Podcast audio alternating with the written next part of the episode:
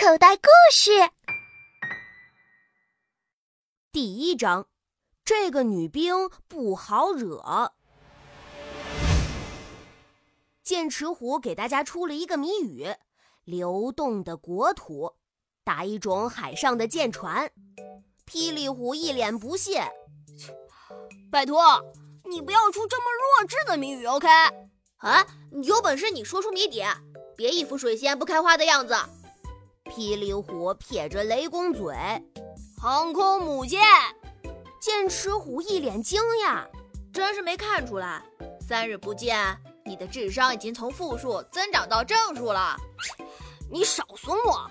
霹雳虎朝剑齿虎挥了挥拳头，然后嘿嘿一笑：“嘿，谜语我是猜出来了，不过你刚才说的‘水仙不开花’是什么意思啊？”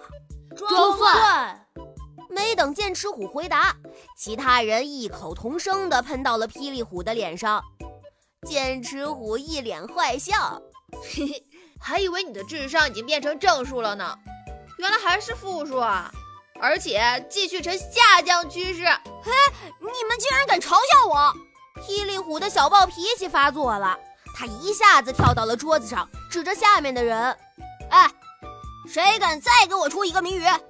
黑蓝虎一下子泄了气，他对霹雳虎翻着白眼儿：“我还以为你会说谁敢跟我单挑呢。”霹雳虎用大拇指潇洒地从鼻头划过，哼，君子动口不动手，武斗多没教养呀！突然，猛虎小队宿舍的门被推开了，大家朝门口看去，一位英姿飒爽的女兵出现了。站在桌子上的霹雳虎问：“喂，梅花雀，下次再到男兵宿舍来，能不能先敲一敲门啊？”“不能。”梅花雀回答的干脆利落，憨厚的东北虎弱弱地说：“即使不敲门，你也不用这么大力气把门推开吧？”哼，你太抬举我了。其实我并没有用手，而是用它把门踹开的。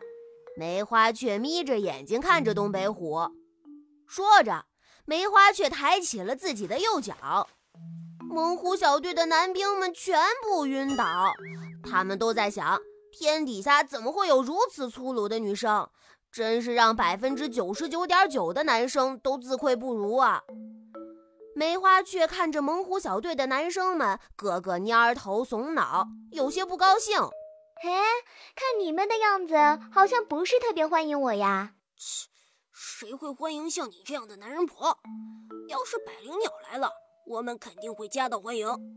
霹雳虎小声地嘟囔着，梅花雀的耳朵可灵得很，它可是眼睛不揉沙子、耳朵根子听不进坏话的人。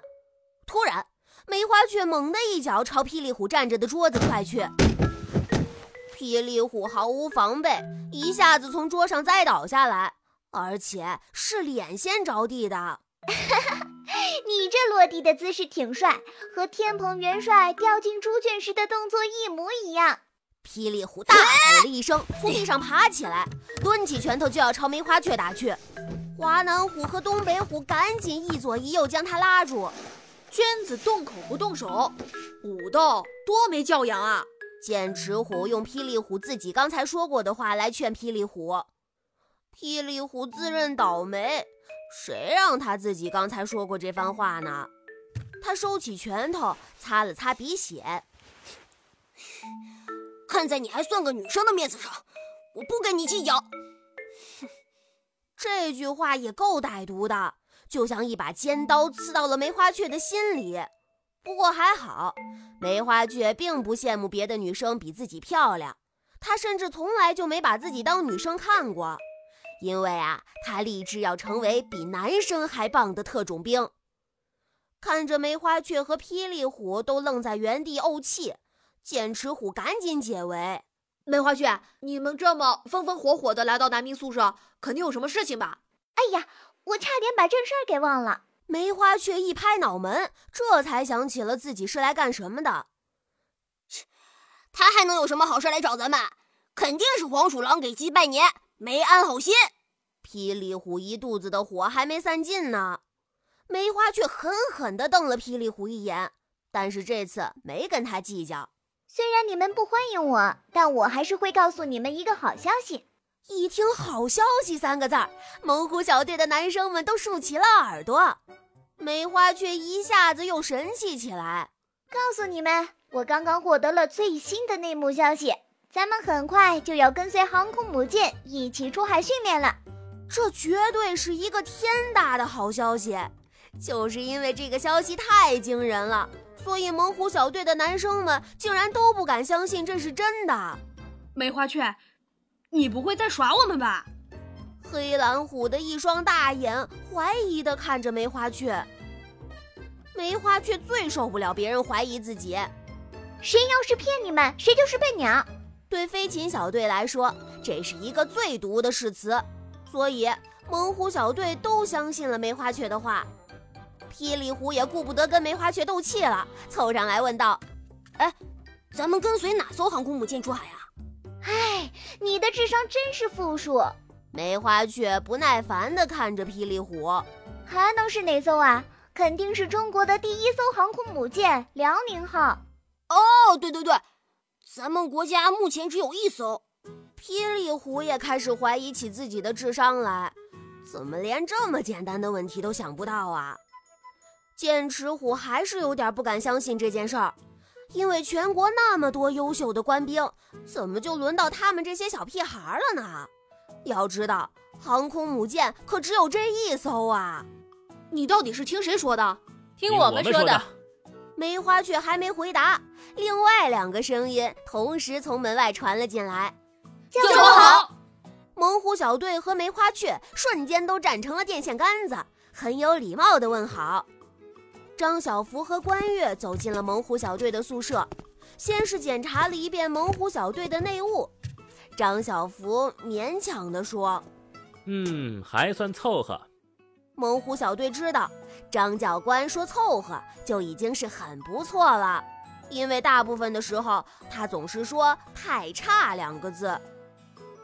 梅花却看到两位教官有点心虚。他开始慢慢的向门口退，准备溜走。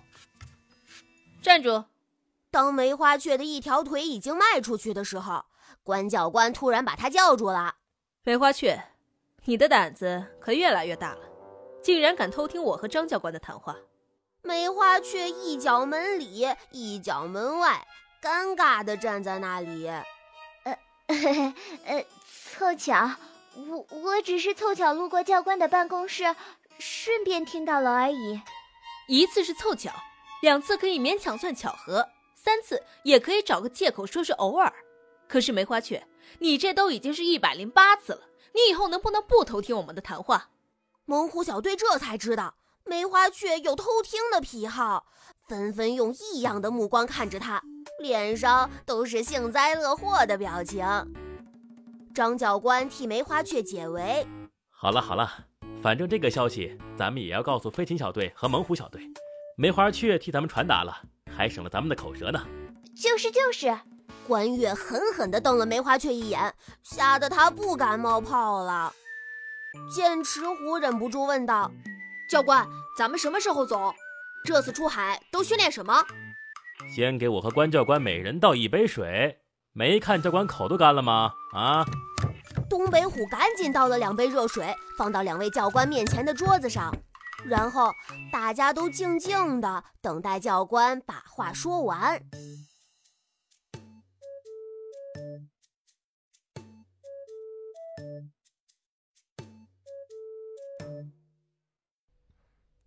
小朋友，你现在收听的内容来自口袋故事 App。想要听更多好玩的故事，快叫爸爸妈妈去应用商店下载吧，里面有十万多个好故事呢。也欢迎关注口袋故事的微信公众号，首次关注有奖励哦。记住，搜索“口袋故事”就可以找到我们啦。